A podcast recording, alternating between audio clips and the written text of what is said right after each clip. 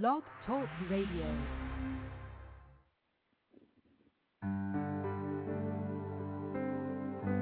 You're listening to Eye on the Future. Your host, Lady Fontaine. Co-host, Dr. Gene Cirillo, Eileen Kwan, and Frank Todaro. Guest co-host, Joanna Sanchez. This is Eye on the Future. And now, Lady Fontaine. Thank you, Frank.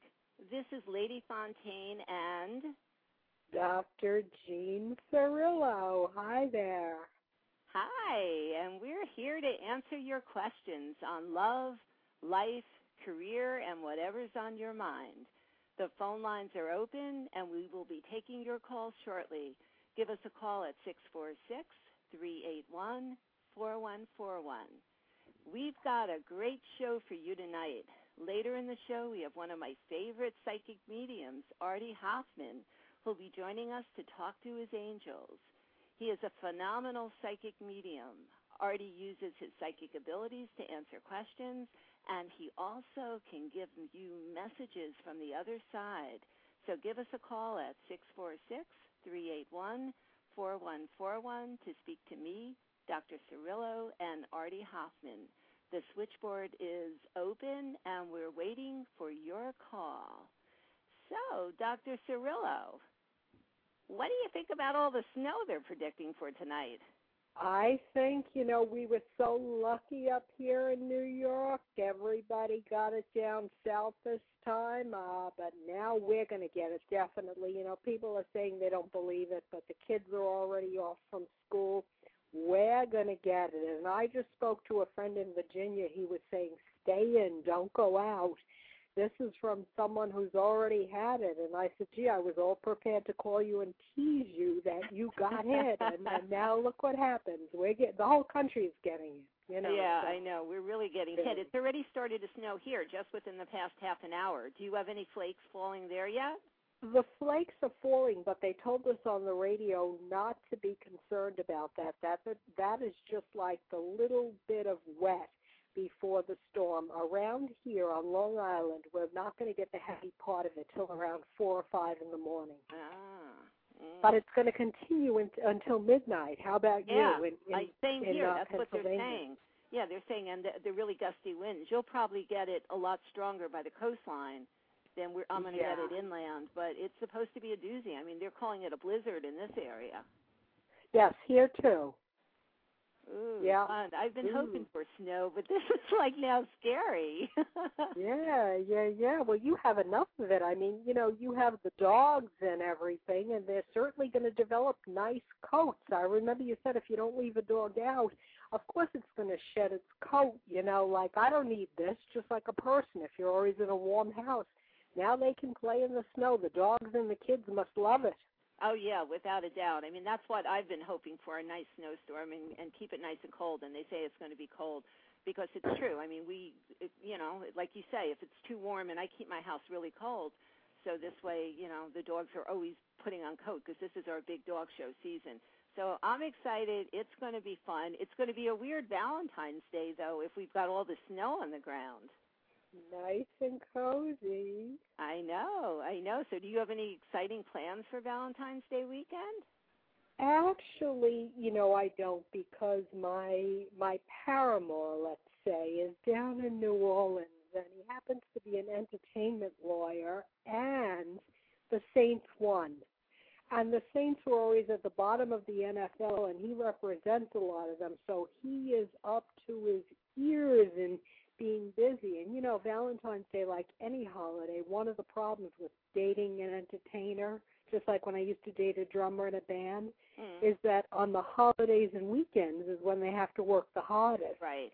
And he has to do that because he has to make sure that everybody that he's booked for acts and clubs and everything winds up doing things and, gets there, and that if there's any problem, he has to be available. But I'm still happy. We'll keep in touch. The spirits will keep us together. So yay. Well, good for you. We were together once in Delaware, and we got snow in Delaware. There was never snow in Delaware, and there was snow, and he hates the snow. He hates the cold. I like the cold, but he hates it. Ah. So Well, and there's plenty of cold. I mean, it's been like single digits here by me, and I know it's maybe 10 degrees warmer by you, but still, it has been cold. Well, you like cold. That's good for you, and it's good for the spirits, right? The spirits like. Didn't you say something about when you go in a house and there's a spirit in a certain area? Whether the heat is evenly distributed, that's a cold area? Well, what happens is the spirits use temperature. I mean, when there's temperature changes, it's usually indicative, either with a hot spot or a cold spot of some sort, or it could be indicative of some sort of spirit activity. So, when we walk around doing our ghost-busting stuff, I mean, oftentimes we have digital thermometers and stuff just for that reason, to, pick up if there's any even minute changes in temperatures. Wow. Yeah. So a cold spot or a hot spot could be a sign of a spirit. It is. It could be. It's not always. Sometimes it could be just weird heating problems. Well, I tend to think that that's more likely that the way. I know. Well, that's Miss Skeptic over there. Some of the old building that I'm in Huntington has a lot of hot spots and cold spots. But when I see the way the pipes and everything's distributed with that ancient heating system, it doesn't shock me at all. But again, who knows? It might be the spirits from the 1700s. That's true. And one day, hopefully, we'll get out there and do some ghost busting there and find out for sure. We have to. Somebody else who does ghost busting in Huntington, she came up with something that a lot of the ghosts that she encounters are the ghosts of the housekeepers, because sometimes the parents were wealthy and they were busy and they didn't see the kids much, but the housekeeper is concerned about the child. And she still has unfinished business. So sometimes, you'll hear a child crying or kids laughing and playing. And you can almost feel the past in the old building, because the structure wasn't knocked down. Mm. It was insulated and renovated a little bit, but the basic structure was made so well you could never make today. With all the building inspectors and everything, you just don't have people that take that kind of pride to make their work last forever. Yeah. So these are solidly built structures, and the ghosts they're in there. Well, we'll have to talk about that at some point, because we definitely want to come out there and take a look at that building. But I don't know. Maybe the ghosts are holding it up with you. If you convince them all to find other quarters to listen, it won't be the same. So is that an invite or a not invite? I don't know. If the ghost of the housekeeper is there and she does some of the cleaning, wonderful. Well, could you send her to my house once a week? Exactly. If it's an old house, maybe you have your own. No, it's new. I built this new in 2000. Oh. Yeah, I don't do well with old stuff because I'm so sensitive. So I can't even have antiques in my house. I can't. Oh, my. Yeah, I'm very, very sensitive. That's a little scary. It's like they're attracted to you. Yeah, they are. They always have been.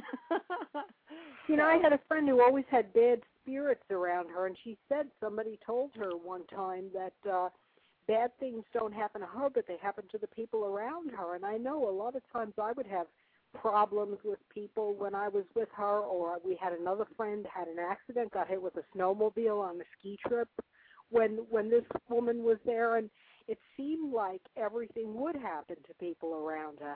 How would you explain that some bad ghost is like her bodyguard, but making things happen to everybody else who are really her friends? Well, anything is possible.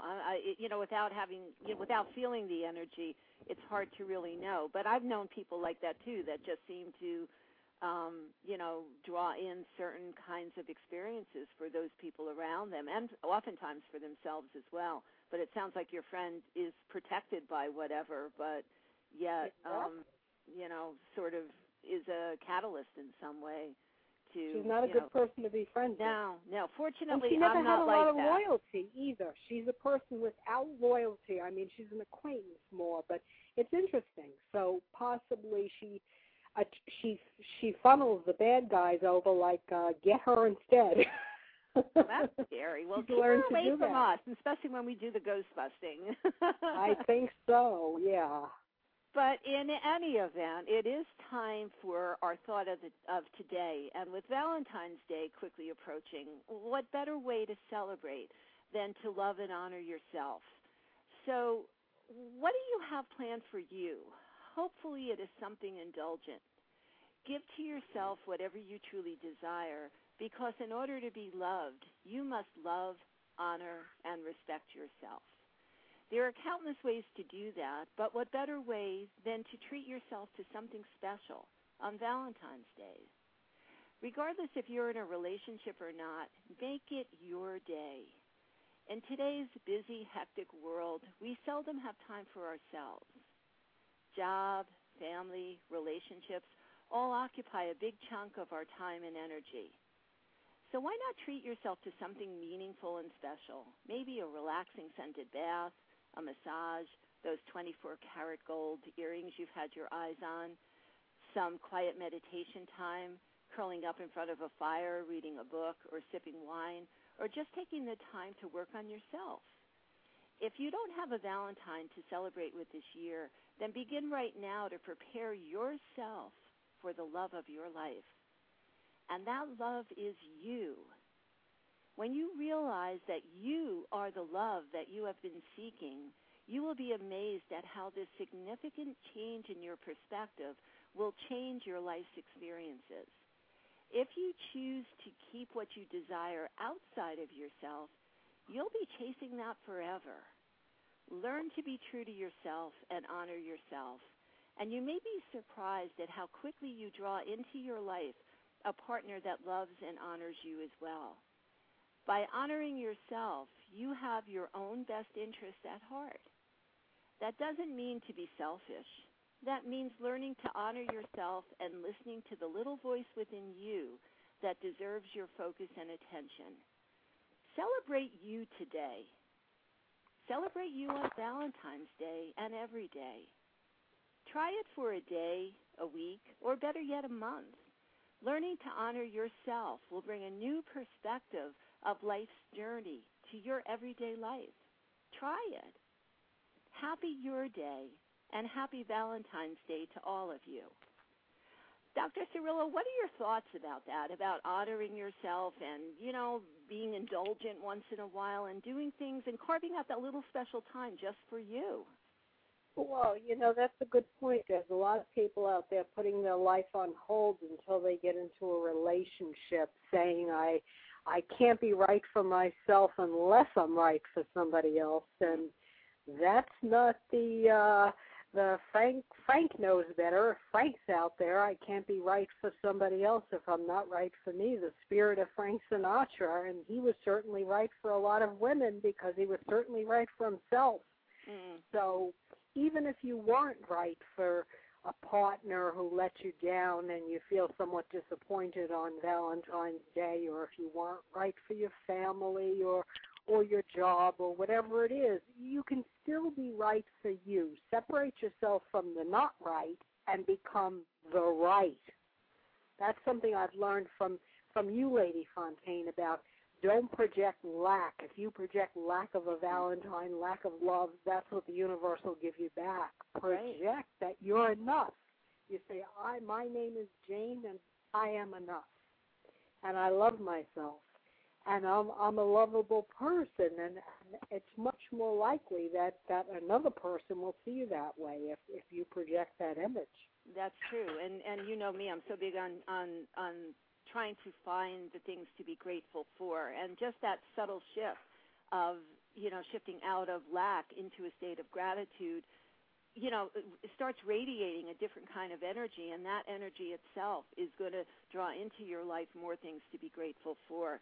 So, and I know Valentine's Day, like, Christmas and other holidays, for so many people could be a very, very sad time because they might not have loved ones around them or somebody special to honor and validate and make them feel special.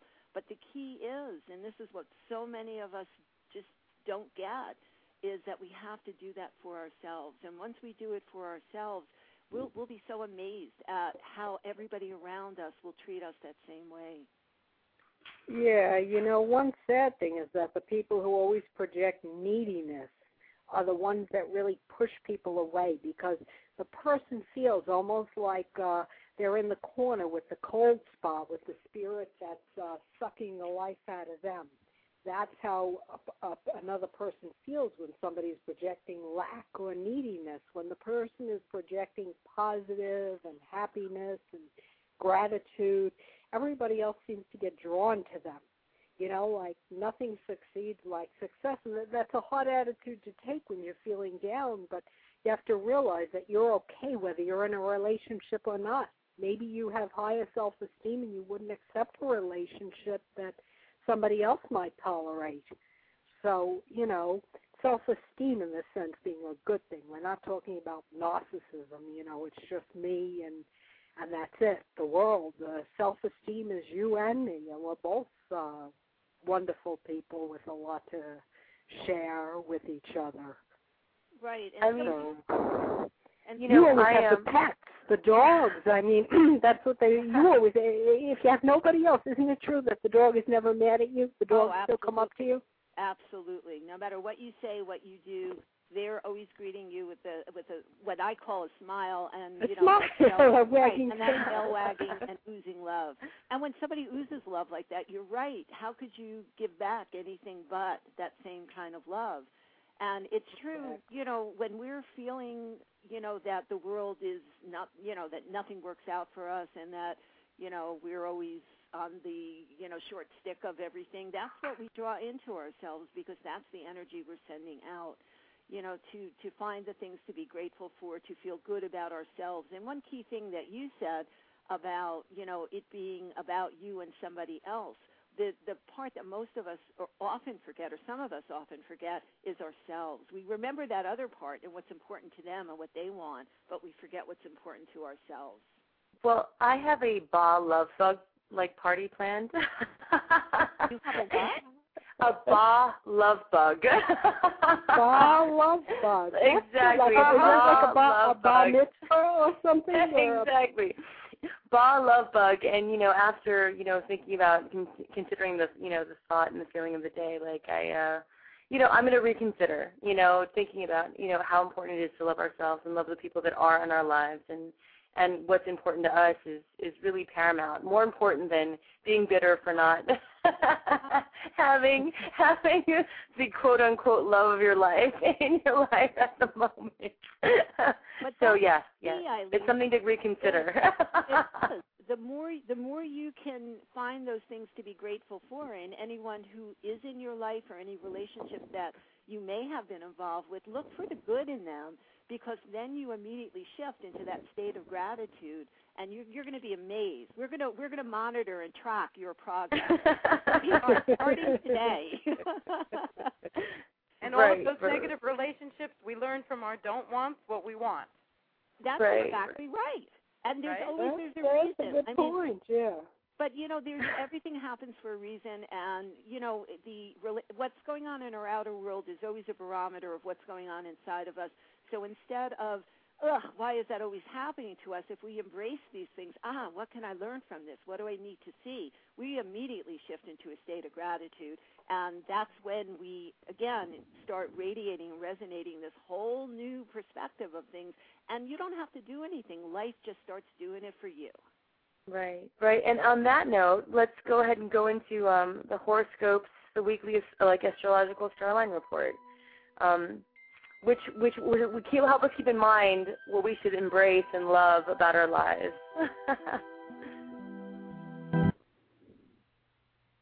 Hi, this is Lisa with the Starline Report. Aries, focus on your hopes and wishes this week. You need to make certain that your current dreams are still truly what you want. The new moon on the 13th helps you see just how close or how far you are from realizing your goals. Words can hurt on the 14th. Try to pick yours with care. Taurus, career concerns and ambitions are highlighted. Venus moves into your networking zone on the 11th and helps you connect all those dots and people to greater advantage. Expect news of a professional matter around the 13th. And on the 16th, Lady Luck is on your side. Enjoy. Gemini, the world is your oyster this week, but you aren't sure you even like oysters. time to figure out what you truly believe in. Your ability to think fast on your feet comes to your rescue on the 12th. The new moon in Aquarius on the 13th is a time for you to see where your life is truly headed. Cancer, your mind is on money this week. No big surprise for fiscal-minded Cancerians, but this week you may get to see the bigger picture and get to the truth of a financial matter. What is really behind this deal? And more importantly, perhaps, who is blocking your progress? Could it be you? Think about that one for a while. Leo, it's Valentine's week, and your heart is way out there on your sleeve. Some of you may indeed pop that proverbial question on the 13th, while the rest of you may find that this Valentine's Day is among your most romantic. If it's not, you may need to start asking some hard questions and finding some answers. Virgo, your work and working conditions are front and center for you this week.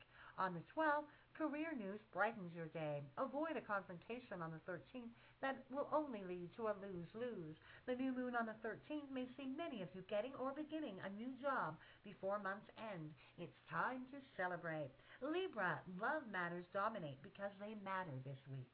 The new moon on the 13th promises a very romantic and sweet tone to your celebrations for Valentine's. You'll be smiling. On the 15th and 16th, your ruler Venus is in fine form and promises to deliver on the work and career front. You've earned it. Scorpio, family ties can sometimes choke. Don't let them this week. Try to understand and empathize with what a family member needs and wants. A new home or redecorating the one you've got is highlighted on the 13th. On the 15th, your ruler Pluto tangos with Venus. Your Valentine may be late, but it's definitely burning. Sagittarius, a very busy period when you absolutely need more hours in the day to accomplish all you want. The new moon on the 13th may have some of you making some radical changes to your schedules or routines. It's time to shake things up. On the 16th, a gift from a family member truly touches your heart.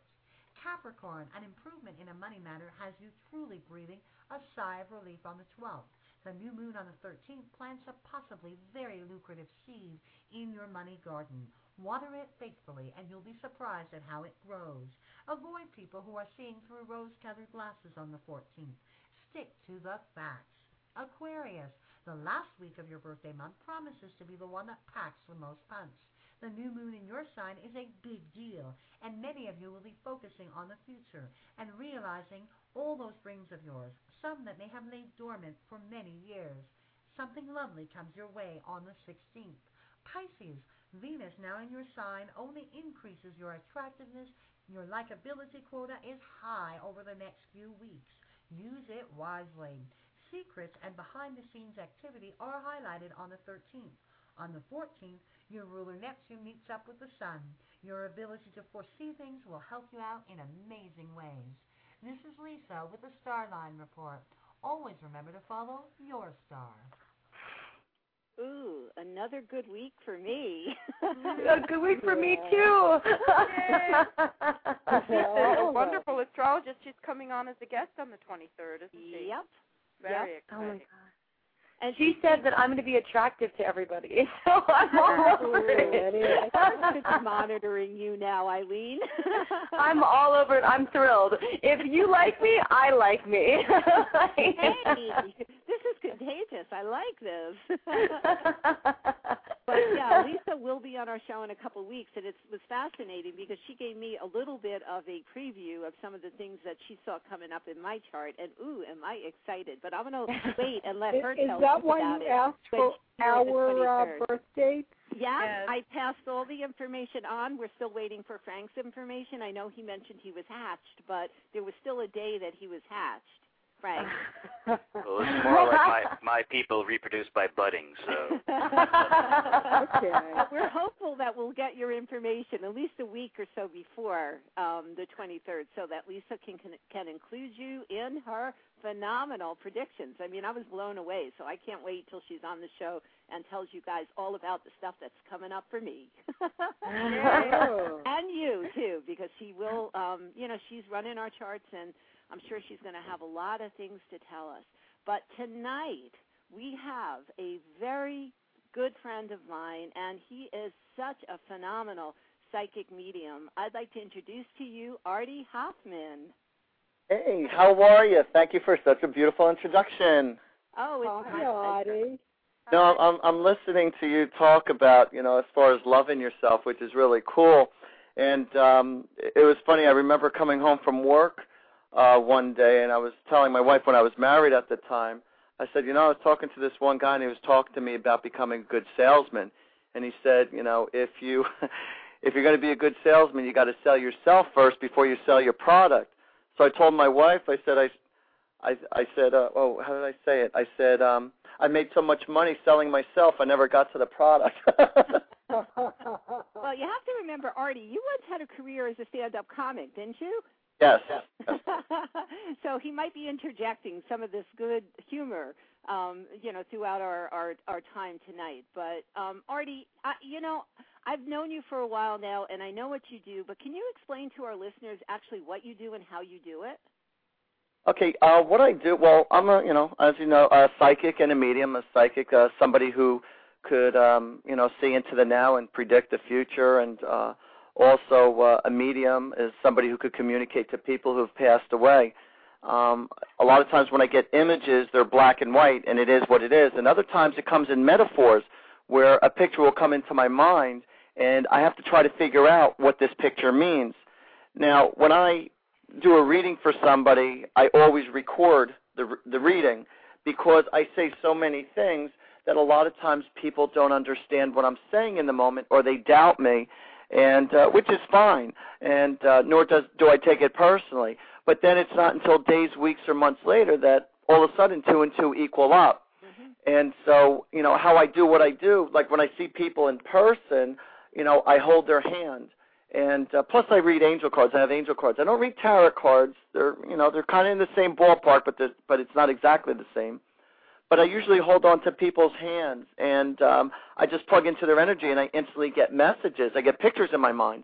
So if you could picture the last time you had a vacation, or if you remember something from your childhood, how an image just comes right to you in your head, that's how I see things. Or if you hear somebody, one of your friends or one of your family members who's not in the room with you right now, but you could recall their voice, that's how I hear things.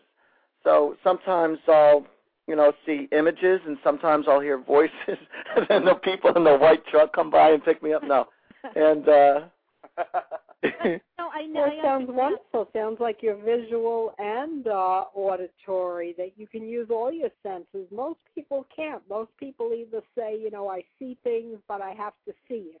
Other people just have to hear everything. I'm kind of a word person. I can describe something, but you seem like you've really developed all your senses, including your sixth sense. The other five work pretty well, too. That's great.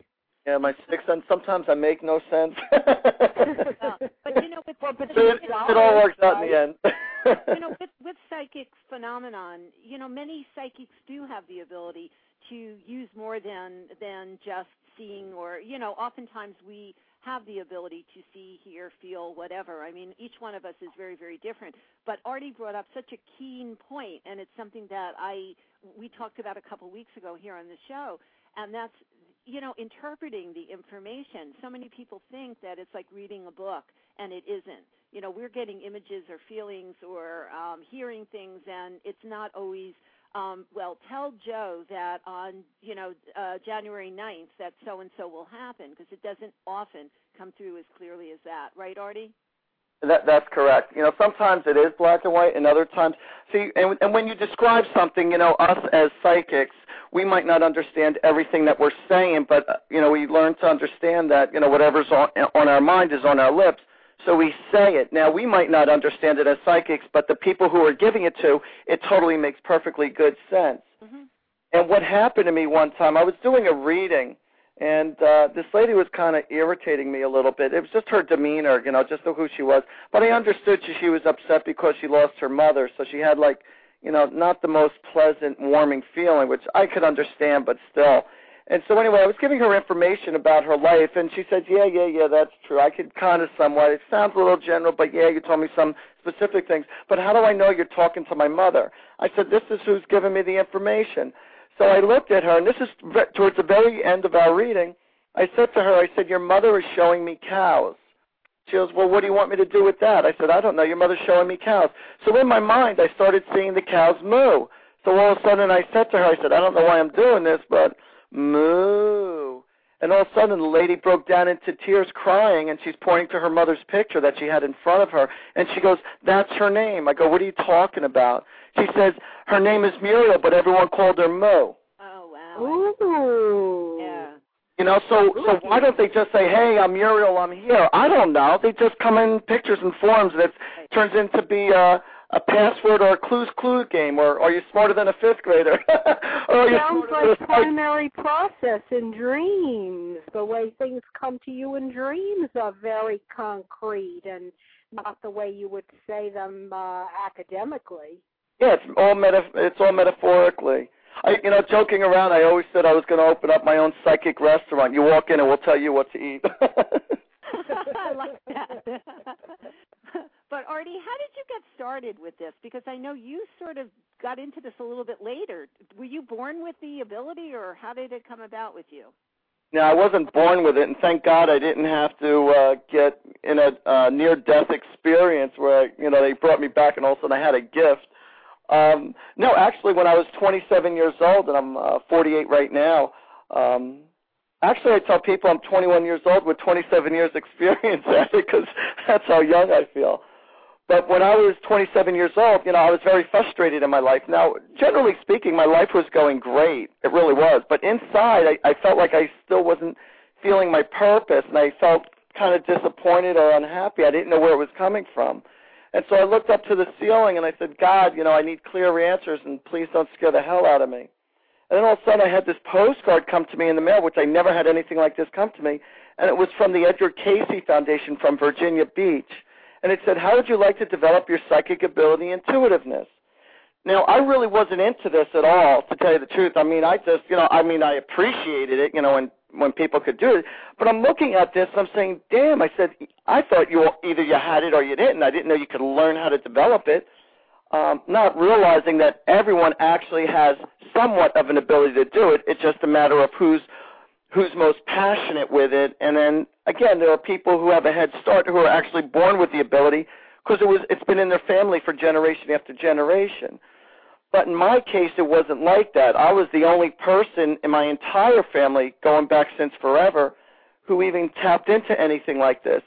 So I asked my wife, who I was married to at the time, and I asked her if she wanted to go with me because I thought it was interesting. It's just a fluke.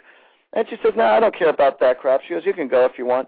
So I went there, and, I was with about 40 or 50 people who I never met before, and they taught you how to open up your heart and your mind to be totally unconditional. And one thing they said is, anything that comes into your mind, I don't care how stupid or silly it is, when you are trying to tap into somebody, whatever is on your mind, you explain it to them, and then they'll figure it out. If you don't understand it, they'll figure it out. And that's what I did. I was allowed to be playful. I wasn't association. I'm sorry? It's like free association in psychoanalysis. Yeah, in a sense, I was just buddy, and I would, but rather than holding their hand because I didn't know that at the time, I was holding on to their object. I was holding on to either their hand, well, not their hand, but I was holding on to their chain or to their wallet or whatever they had on them, and I would just pick off their energy. And then all of a sudden, when I realized I was able to do it, I was so excited. I said, "Wow, I was able to do it!" It's like a little kid in a candy store. So when I came home, I bought myself a little deck of cards, Ruins, R-U-I-N-S, Ruin cards. There's 25 in the deck. And so as I was looking at them, I would flip them over, and I'd have to look at the book and see what they meant. But as I did it more and more, I didn't need the book anymore, and it started throwing me pictures and images. So I was telling friends and family just for the hell of it, what was going on, and not really really putting too much stock in what I was saying because I was just a beginner. But what happened was that people were telling me how accurate my reads were that all of a sudden it gave me enough confidence to go professional, meaning like I threw an ad in the paper and I said, if I am wrong, then or if I don't get any information for you, there's no charge. So which gave people confidence because I didn't want to go into this thinking that I was in it just for the money or that I was out to rip people off because that was important within my integrity. So, but people were coming to see me, and then all of a sudden, I started getting recommendations. And then after a year and a half, I didn't have to advertise in the newspaper anymore. I started getting enough clients just by word of mouth. And then I started doing parties, which now I call them Artie parties. And Artie. And that's when, you know, you have a party at your house, and I come over to your house, and I read for your friends and family. And, again, the sessions are recorded. And it was cool because when I first started doing the parties, it's like I used to be, like, so stressed and so nervous because, you know, number one, people are paying me now for the first time for my thoughts rather than me just giving it away for free or just for the fun of it. So I wanted to impress them. And so what happened was I would tell them things, whatever it was that came into my mind, and I'd go, da-da-da-da-da, da-da-da-da-da-da. And then after I said whatever I said, I'd look at them for some kind of confirmation. Now, half the times they said yes, I could understand. The other times they said no. Now, when they said no, I'm looking at them quietly, and I'm thinking to myself, oh, my God, I really suck at this, and I feel bad for taking your money. But what happened was I started getting calls and emails days and weeks later saying, hey, Artie, this came true, and that came true, and I talked to my mother, and what you said about this was true. And so now I got myself to a confidence level where, you know what, if you don't believe in what I'm saying now, if you don't understand it, don't worry, you'll figure it out later. And so I record all my sessions, and so I believe that if anyone says, oh, no, I don't record it, I think that they're just afraid to be wrong. But I'm not afraid to be wrong. I'm not afraid to say what I say. And what people are doing is they're paying me for my gut instincts, and on the most part, my gut instincts are correct.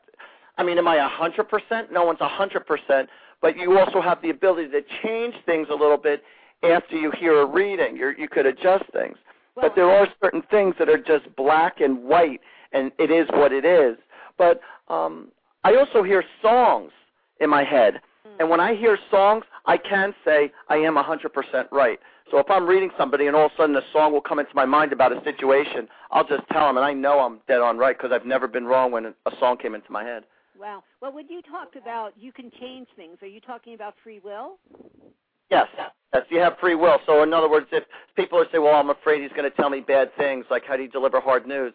Now, usually if I'm telling somebody anything that suggests anything that's bad news or hard news, usually, now I won't just drop a bomb on somebody. I will get the answers on telling the person on how to overcome their challenges. I won't, you know, because the angels will give me the answers, you know. But so a lot of times, sometimes I turn into a Dr. Phil, meaning when they come to me, I'll give them answers. I'll give them answers. Give them answers. I had to interject that. I'm sorry.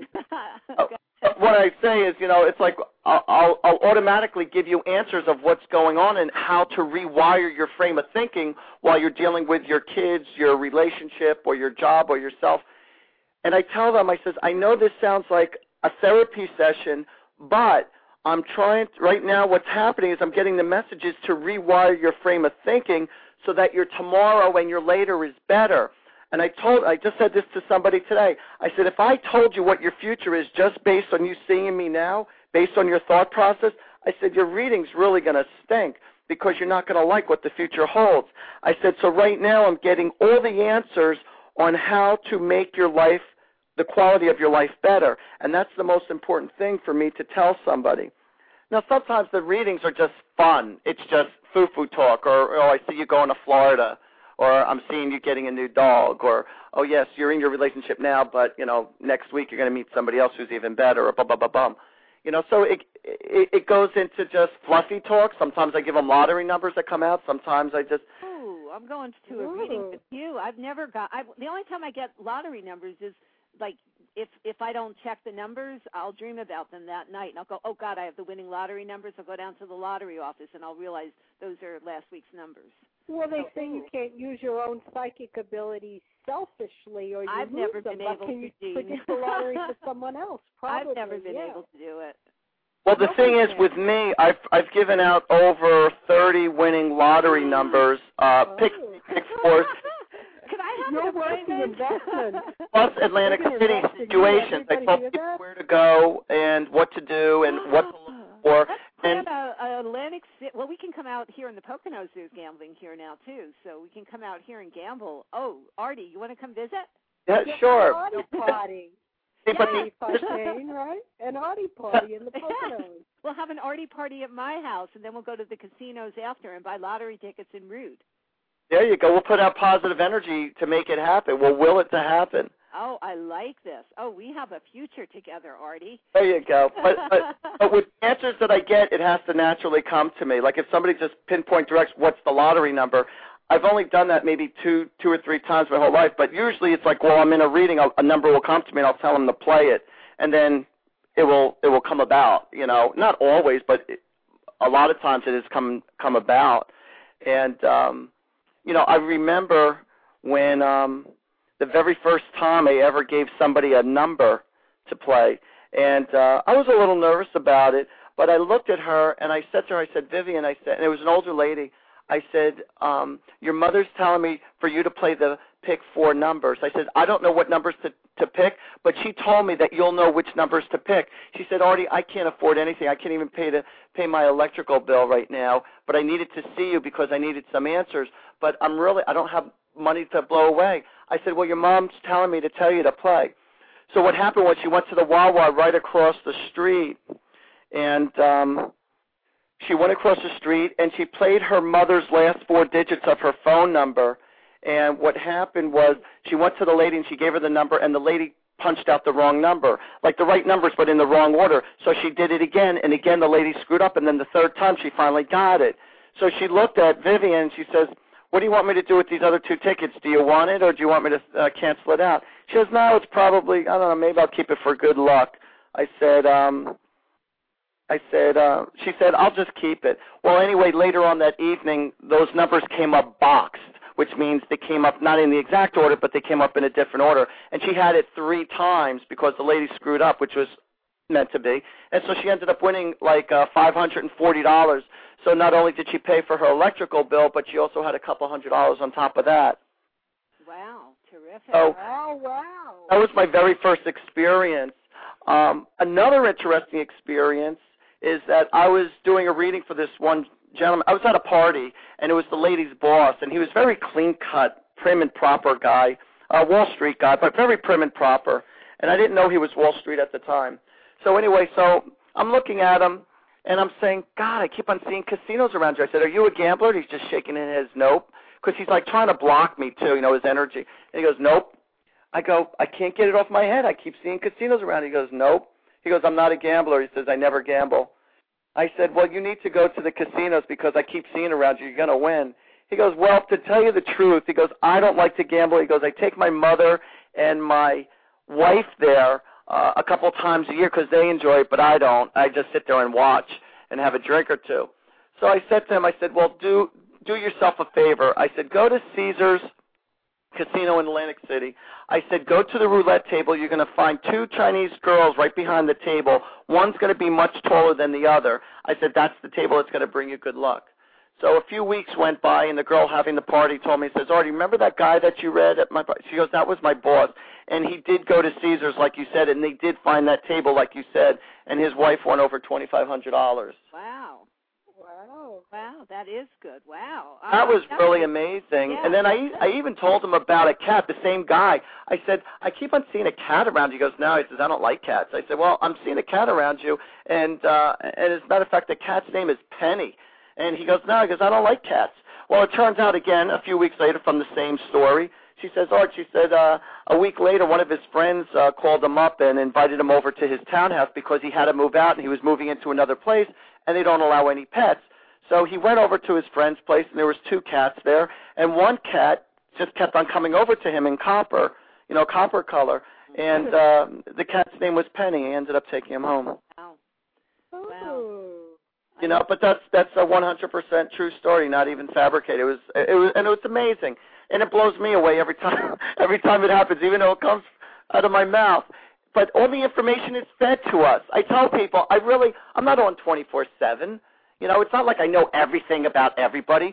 I only know what the spirits share with me in my thoughts, in my heart, and my soul. Whatever they share with me, I'm going to share with you. And one of my pet peeves is, well, you're a psychic. You should have known that. It's like, no, it doesn't work like that. Right, and a lot of people don't understand that because, you know, they'll keep on drilling you for more and more answers, and you can only give what you're given. I mean, you're not going to make things up. Right. I don't. You want to know something? Sometimes, I'm going to be honest with you. Sometimes, and I've said this, you know, when coming home, we're on the radio here. Do you want to be? To be that kind of honest? Go ahead. No, I'm kidding. Go ahead.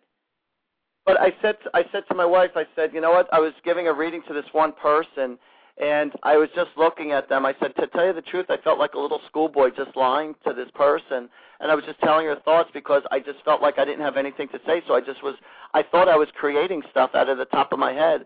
And then it turns out this girl who I thought I was just talking just to talk and just BSing, that's what I thought, and she ended up being one of my greatest testimonials. She said, Artie, everything you said came true. Wow. I said, wow. I said, I thought that was pretty amazing. The funny thing is, I was in Atlantic City. I was producing one of my own spiritual shows, you know, like a John Edwards show. And so I'm at this, I'm having a meeting with this one lady, all right, and who's an events coordinator. She's the one who creates the shows. So she said to me, what do you do? I said, I'm a spiritual advisor. I'm a psychic. I'm a showman. She goes, I've never done anything like that before. We've only done, like, business banquets and weddings here. She was like, well, what is it that you do, a psychic? I said, you know, I predict. So I told her what I do. I said, it's not like I just look at you. I normally don't talk foo-foo talk. That's what I call it. I said, it's not like I'll look at you and I say, you have three sisters, you live in a red house, and you're going to Florida. And she goes, but I am, and I do. I go, what are you talking about? I have three sisters, I live in a red house. I think I heard music. I think we have a caller on the line that might want to speak to Artie. In fact, our switchboard is completely lit up. I just want to remind callers, if there's anyone out there listening that wants to give us a call to speak with me, Dr. Cirillo, and Artie Hoffman, give us a call at 646-381-4141. Artie, thank you. We're gonna don't leave us because you're going to be taking calls with us. But I just have one quick question for you. Are you getting any messages for me from the other side? Hold on a second. You want to know something? There's something. What I just heard was too late. I just heard too late. Okay. There's something that you kept on procrastinating, and I'm hearing too late. Like now's not the time. Like you waited too long. Okay. All right. We'll have to think about that. I want to take calls, but if anything comes through. Who's Elizabeth? Elizabeth? My grandmother was Elizabeth. Okay, because that's who's pulling through, and this is who's talking to me right now. And she's saying, honey, it's too late. I don't know if they're talking about, I don't know what they're talking about. Okay, that's what she just told me. Okay. And she keeps on holding up the number 222. Is it the 22nd or the 2nd or February? She's showing me two. She's showing me two fingers. I don't know. Oh, wait. Oh, now I know. She just told me. You're going to get a second chance. There's something that you delayed. It didn't pull through. You didn't pull through fast enough. I don't know if this is a book or something like that, but it's like there was. She said there's going to be a second chance. She's showing me too. It is a book. I pulled it out. I was accepted for publication. I pulled it back out because I wasn't happy with it, and now I'm searching for a publisher again. So I guess that will be my second chance. Hopefully. That will be your second chance, but you want to know something? It actually would have been successful even under the circumstances. Yeah. I kind of figured that because it's a good, solid book. It's just I wanted to add one thing that I missed. Yeah, they're going to rewrite it anyway. You know that. Yeah, I know. And plus I could have done it. They were telling me to just do it as a second book, but I didn't, and I pulled it away. But at least I know that's coming through. Wow, thank you. All right, I know we have tons of callers on the phone. Eileen or Frank, can you tell us who the first caller is? On the air with us right now, we have John, who would like to ask about what the next few months have in store for him. Okay. Hello, John. Namaste. Hi, John. Hi. Hi, John. Hi. So you want to know what's in store for you. Artie, you want to run with this one, and I'll close with it? What I'm getting as soon as I heard John, how you doing, John? Well, how are you? Good. You're going to be within the next 6 months, you're going to be snorkeling. Nice. That was the first thing that I heard. You're going to be snorkeling, and you're going to be in beautiful blue waters. And also you're going to be asked to go on a catamaran. Wow. Terrific. That's exactly what I heard, and it's going to be great. But the day you go out there, definitely put on a lot of sunblock lotion. Otherwise, you're going to be burnt to a crisp. Okay. Because I've seen your back and like you're like cherry red. It's like unbelievable and all. Now, what is it? Do you stroke your head a lot? Do you stroke your hair a lot, or is it because you're bald? Or I don't know. I'm seeing stroking of the head a lot. I have long hair. You have long. Oh, and that's why. So you're probably stroking your hair. You're stroking your hair. Okay. John, are you looking for love? Kind of. All right, because I definitely, there's two things that I'm picking up around you. One is kind of what I want to say, an energy that's still around you. Are you still in a relationship, or is there somebody who's very, very, very close to your heart, you know, either in your life or not in your life right now that you still have, you know, a major, major feeling for? Yes, I'm married at the moment, yeah. Okay, and the person that I'm referring to is the person you're married to? Yes. Okay, what is her first name? Angela. Angela. Is there anything pertaining to her that you wanted to ask her, pertaining to your relationship with her? I want to intervene for a second. Okay. What I'm getting is you have a tendency to put too much face value into people, and you give too much credit right away. And you need to allow some people to show their self-worth before you give yourself off too easily, give yourself up too easily. You have to allow people to, I hate to say prove themselves, but yeah, in your case, yeah, because you're I don't know, you're too, I don't know, you give them too much credit. Gotcha. Hey, I have a quick question. I made a little financial hiccup. Is that going to be cleared up within the next day or two? Within the next day or two.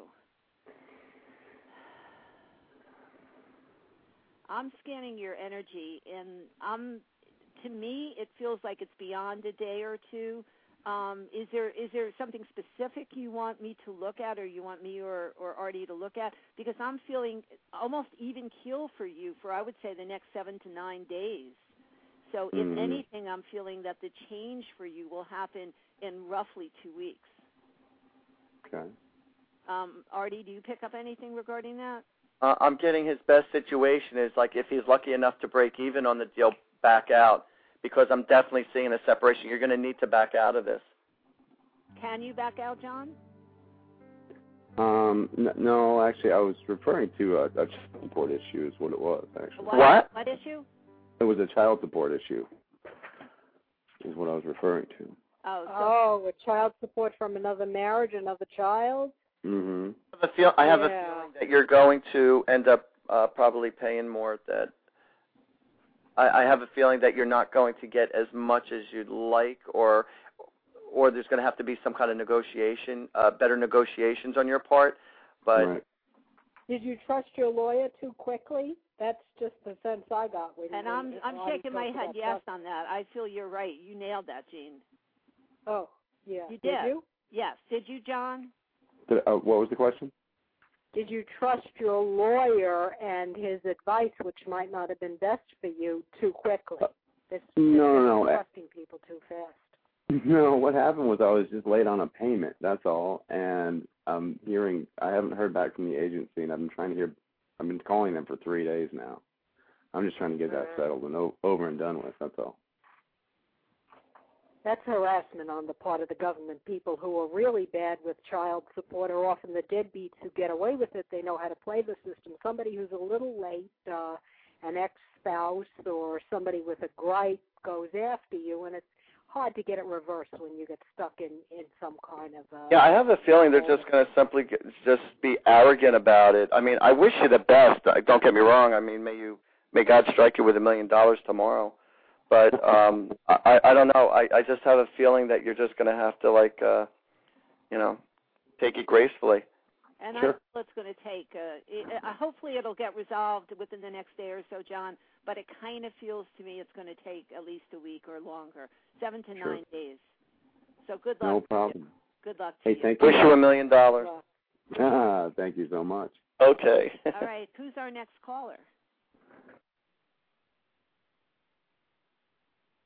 Hello? Yeah, hi. Who am I speaking with? This is Rebecca. Hi, Rebecca. Hi, how are you? How can we help you? I just wanted to get a reading on my career for 2010. Sure. Is there anything specific you want us to look at? An existing job, new job? Like from what aspect do you want us to take? This is the radio, so we need to be a little bit specific. Yeah, well, I'm looking to leave my present job. Okay. So I just want to see what you're seeing. I want to know if there's any good job opportunities coming up for you. Right. Or I'm immediately getting July for you, Rebecca, so my gut feeling is there's going to be, and I'm actually hearing dream job, so my gut feeling is there's going to be something really dynamic for you, and whatever, it feels different than what you're doing right now, but something familiar to you. So I'm not sure if you're looking outside of what you do on a daily basis, but there's going to be a dream job opportunity for you coming up in July of this year. Oh. Artie? Well, don't seem too happy about it. Well, I mean, do you see anything at all about the type of industry or the type of job or anything at all, any detail? I'm not getting that information, but what I am being told is it's different than what you're doing right now, and it's something, I mean, what would your ideal dream job be? That's your answer. Right, right. I want to know something. A lot of people want us just to give them the answers, and sometimes it's about figuring it out. And, you know, that's why, you know, it's like people say, well, what do you see with my life? You know, and that's a very general question.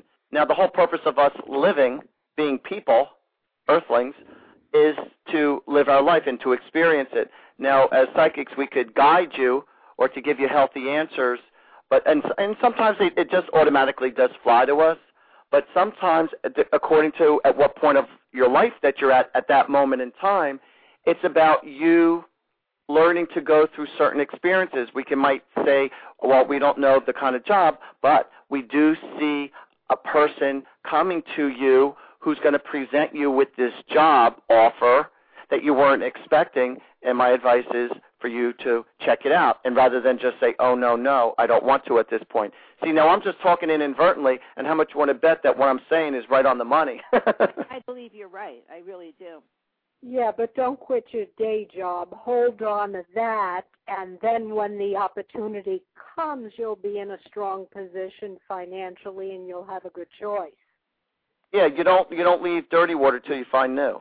Yeah, and it will come to you, Rebecca. I really feel, as Artie said, it will come through somebody. A door is going to open, and you're going to know. It's not going to be a question of, oh, well, is this the dream job they told me about? You're going to know. Because, you know, like I said, I've been doing what I need to do in my end as far as doing all the legwork, you know, submitting resumes, working on applications. So everything I need to do, you know, I've been doing for the past few months. Well, it's headed your way. Good things come to people in motion. Mm-hmm. It's headed your way. So Be pleasantly surprised. Let's just say it will happen in a surprise form. Don't try to look for it that hard. It'll come to you. Oh, it's just that July seems so far away. I know. Well, we can't change that. We can't change what we see. You know, all perception. The funny thing is, you know, you could say is 10 minutes a long time. It all depends what side of the bathroom door you're on. Right. This is going to be worth your weight, Rebecca. It's a wonderful opportunity. It's beyond a job. It's a dream job. All right? Okay. All right. Thank you for your call. Thank you very much. All right. All right. Who's our next caller? All right. Next caller is Barbara, and she would like to speak to spirits. Okay. Hi, Barbara. Hello. Hi, you're looking for some spirits? I'm gonna let Artie take this one. It's funny, you know. As soon as you said that, I'm thinking like, where the sunshine, where the sun, you know, thinking of spirits and going way out there. And then I started thinking of, you know, Spirit in the Sky, that song. All right. Does that have any prevalence? Is that prevalent to you at all, Barbara? The 60s, the 70s, hair, the revolution time with the Beatles and all that stuff. And hello? Yeah. The 70s is my husband and I got married in 1970, and so yeah, we were. All that music was very familiar. Yeah, because so you're still married. My husband passed away. That's right. Who's Robert? Bob or Robert? We have a friend who is it's Robert, but we call him Bobby. Oh, okay. I have a feeling that there's something they're going to be making plans with him, and it's going to be canceling. There's some kind of plans that are going to be canceled in regards to him, but don't take it personally because it's going to be a last-minute situation that's out of either your control or his control, but I'm seeing a last-minute cancellation. Your husband's showing me like a carving. Was there a carving that you had with your initials or his name in it or your name in it? He's showing me a carving with like, I think there's a heart, and then your initials or your name is in it. Well, it's not a carving, but there is a heart that has our names on it. Oh, okay. So, all right. So that's what he's showing me. To me, it looks like a carving. He just told me to tell you. He says, don't stop talking to him. He says he does hear you when you talk to him. And I'm also seeing tears in your eyes as you're talking to him. And don't get angry at him for being where he's at. He says, he said, I'm sorry. He said, but don't be angry.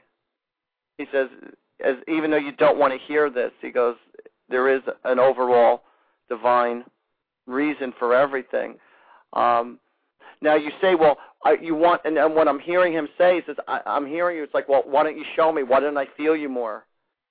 And what's happening is that it's too overwhelming for you. You're so emotionally still distraught so much that your energy is kind of blocking the flow. He's not going to come to you in a silhouette form because that would just blow you out of the water. But what I'm getting, what he's telling me right now, who's Craig or Greg?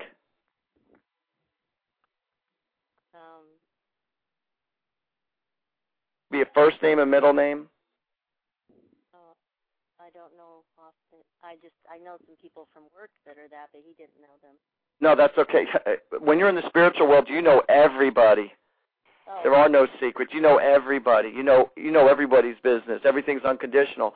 But what's going to happen real soon is that you are going to be smelling a scent that was definitely your husband's, as far as like his cologne or his scent, and it's just going to graze you.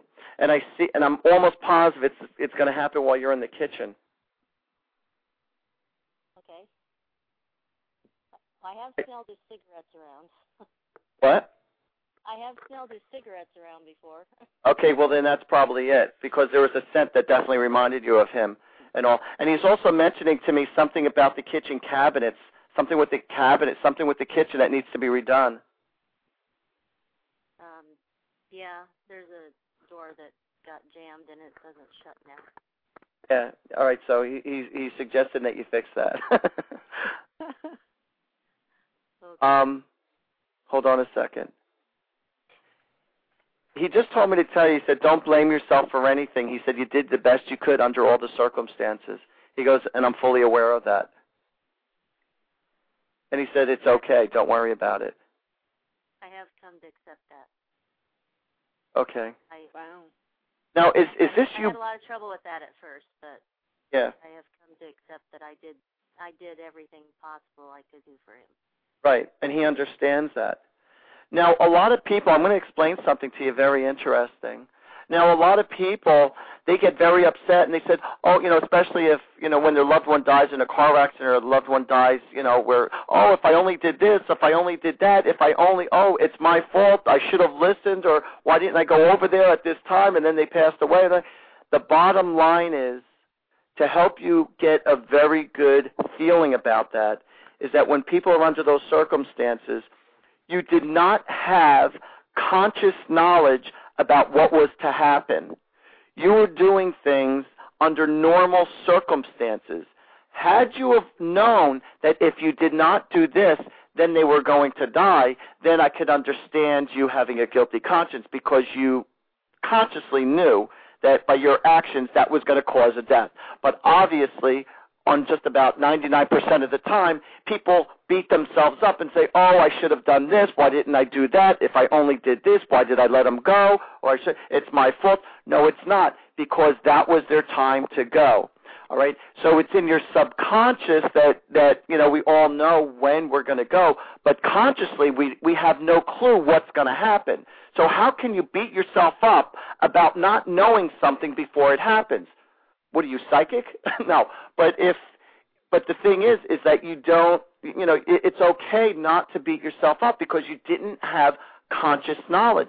That's like somebody yelling at you because you didn't give them the lottery numbers. All of a sudden, it's like 5 minutes before you can go to the 7-Eleven and get, you know, try to get your numbers. But then afterwards, oh, why didn't I pick that? Why didn't I pick? Of course, you have all the numbers right in front of you. After it's already happened, you have all the answers. After it already happened. Crazy hindsight, but that's a really good point you brought up. You had no way of knowing. You did things under the normal circumstances as you would normally do it. You didn't know that if I let that person go out to the store, he's going to get killed in an accident. Had you known it, you might be guilty, but in this case, you didn't know it. It seemed normal. This is everyday things, and yeah, after the number, you're living your life normally, and you did what you could do under the circumstances. And, you know, nobody goes before their time. It's something, your husband had made that pact, that agreement. It was his time to go.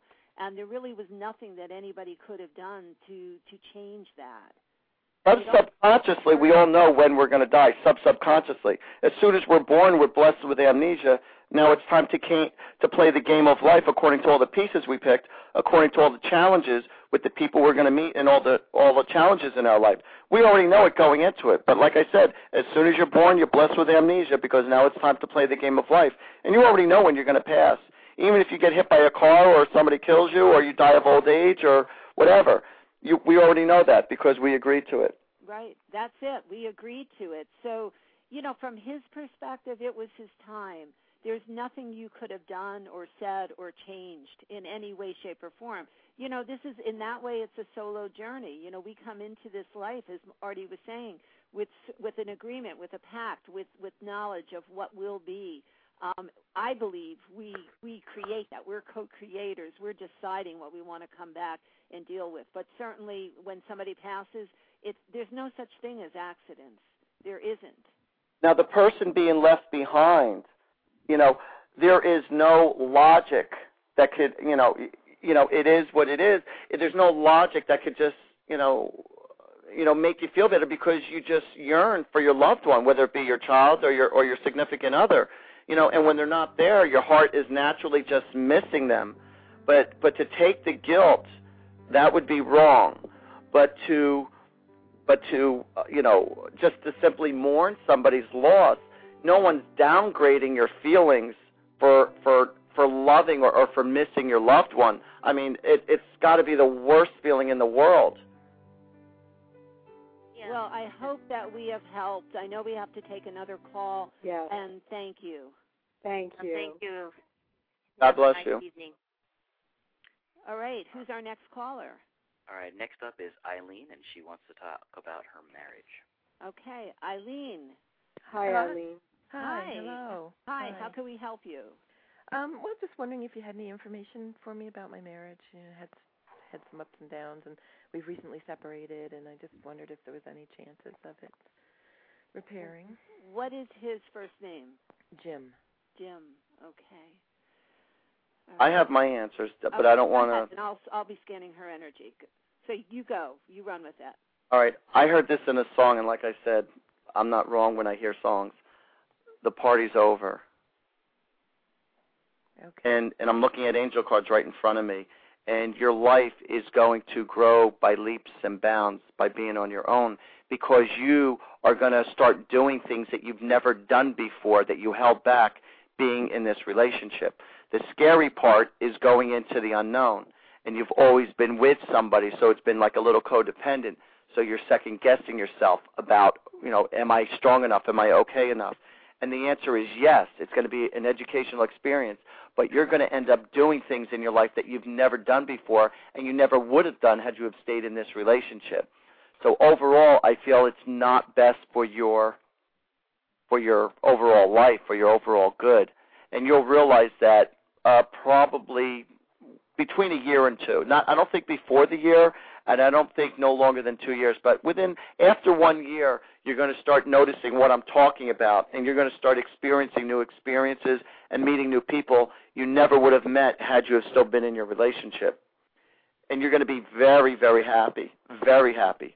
Right now it doesn't seem like that because, you know, you're dealing with the muck of your relationship, going through new waters.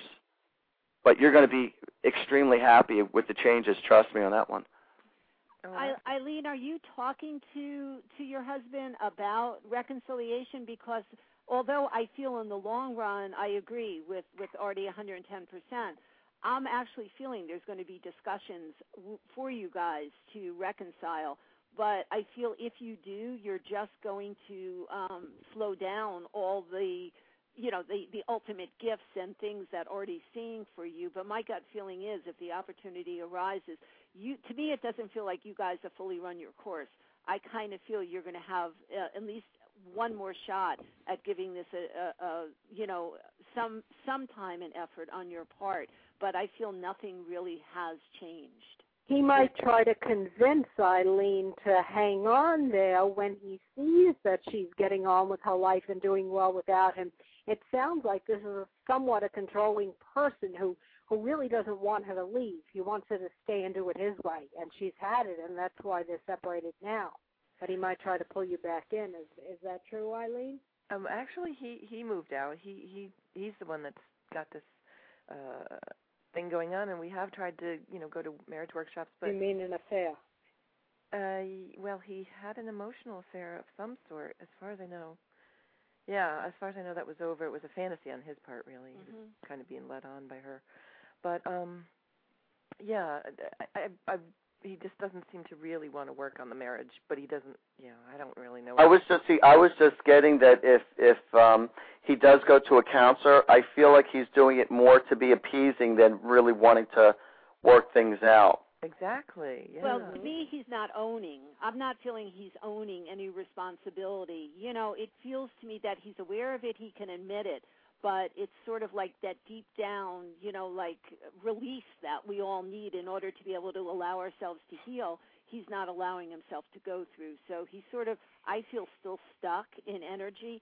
To me, it feels like in many, many ways you're already starting to get on with your life, and he's not.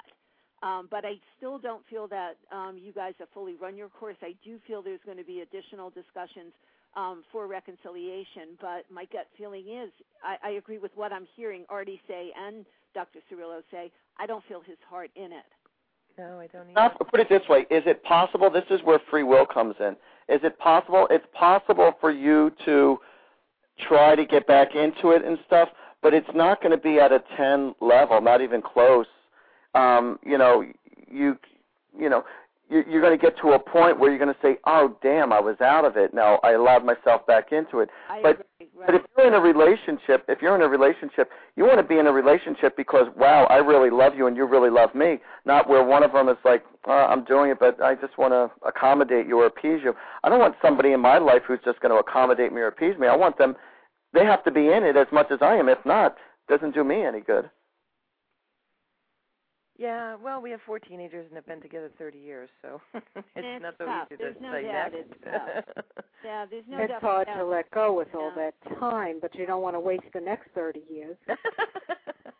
There's another way to look at it, yeah. Yeah, see? Try to find the things to be grateful for. Does it feel like he'll be reasonable financially if it does go to? Yes, I actually feel he will. Okay. Reasonable is the key word there. I don't feel necessarily that, you're going to get 90% and he's going to walk away with 10, but I don't feel a lot of resistance on his part. Artie, are you picking up anything on that, Artie? Picking up on the financial split? Right.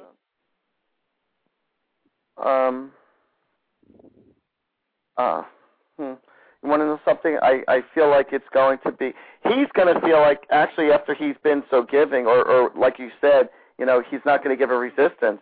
But then after it settles, he's going to feel like he's been raked. And that could be. All right, because he's going to feel, I think it's like a 70-30 or 60-40 at best, on, in her favor, in your favor, 60-40 for you, possibly 70-30, but 60-40. But it's going to be a little more on the lopsided. He's trying to accommodate just based out of his own guilt or feelings or just wanting to start a new life, or, you know, and plus with all the responsibilities you have. I personally don't believe in, well, listen, we invested in all these years, let's try to keep on making it a go. I believe that when you've taken all those beautiful years or wonderful years, that you learn from it and you grow from it. And if you still have that loving feeling, then you continue to grow, of course. You know, if both of you are both into it, but you have some obstacles, yes, you work it out. But it, again, if somebody's not into it and they're just doing it just based out of obligation, you know, it's rough when you're just succumbing to it and your heart's just saying, okay, yeah, all right. Well, it sounds like Artie is saying that this man is afraid to leave because he doesn't want to lose out financially, and Eileen may be having some of the same concerns. I have a feeling if they stick together, it's strictly based on codependency of financial reasons. Convenience. But it's not of the heart. Right. No. Convenience and obligation, a sense of obligation if they stay together. I don't feel any real happiness in the relationship. You know, I feel them very much going through the motions of life. Yeah. Yeah, well, you're in it because you're obligated. Well, whether it be because of the kids or whatever. But when you're not in it for love, it's obligation. Right. Mm. Yeah. Right. Or security or fear. But you've got to get past that. Now it won't be any easier if you hang on another 10 years. That's for sure, yeah. Yeah, because you're only prolonging what's inevitable that's going to happen anyway. Oh. Seriously, if you have the ability to possibly love somebody else, you know, like why would I want to hold on to you if I'm only holding on to your shell and if I don't have your heart? Well, I agree with that. Mm-hmm. But it's still a hard thing, Eileen. It's easy. It is. It's a difficult words, but I know I understand what you're going through. But I really feel life is unfolding for you the way it is intended to unfold, and there are many, many blessings and many, many new opportunities out there for you. You know, look to the future as much as you can, but go through whatever you need to go through. You know, with the situation with your husband right now, if the opportunity comes up to reconcile and it feels right, go for it. Right. But remember our words, you know, if it's not working for you, if you do choose to go that route, just know that, you know, it might be time to just move on. Right, yeah. I know you're right. He just hasn't been willing to I don't know, work on it or be there's always that obligation. I feel that will change. I do feel that will change, but I still don't feel that it's going to get anywhere, unfortunately. Wow. Yeah, you want to stick with it because of the stability, just for security purposes. More so than anything else. I mean, I know you like for it to get going, but I feel like, you know, like seriously, if you're holding on to somebody under all those circumstances, you're thinking of the kids and you're thinking of your own, you know, personal well-being. But it's not like I said, if you're not getting it in return in the way that you want to, what you're trying to give and you're not getting in return, but you are being accommodated, still it's very difficult to live under those circumstances. I'd rather keep myself open and available and maybe live a little less of a certain kind of style of lifestyle, but to know that I have the ability to be in love with somebody else who could, you know, satisfy that emotional part of your heart. Yeah. Otherwise, you're living to survive. You're not living for life. Right. You're not living to live. You're living just to survive, and that's difficult. Mm-hmm. It's a very hard call under the circumstances of what you're going through, and we all give compassion to you. Oh, thank you. Thank you very much. Well, thank you so much for your call, Eileen. Thank you. And good luck. Keep in touch. Thank you. Bye. Bye-bye. Did she say she had 4 kids? I did 3. I thought I heard her say. All 3? Eileen, if you're listening, shoot us an email and let us know. Why, were you picking up 4? Yeah, I don't know. For some reason, I thought she said she had 4 kids. I don't know. Maybe I was wrong. I heard something. No, you know what? Because it triggered me up because nowadays to have 4 kids, that's a lot of kids. Now, back then, it was nothing. Yeah. But it was really funny. You remember Groucho Marx, of course. You know, do you know why he got kicked off the show? No. It's actually a funny story. He was interviewing this one lady. You know, it was What's My Life?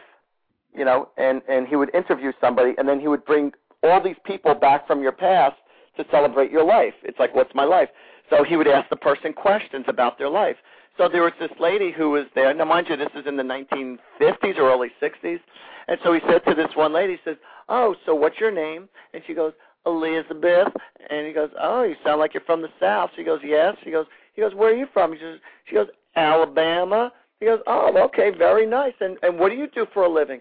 She goes, I'm a mother and homemaker." She goes, "Oh, okay, well, that's very honorable." He goes, and how many kids you have?"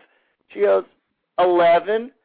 He goes, 11. He goes, hey, lady. He goes, I like a good cigar, but I take it out every once in a while.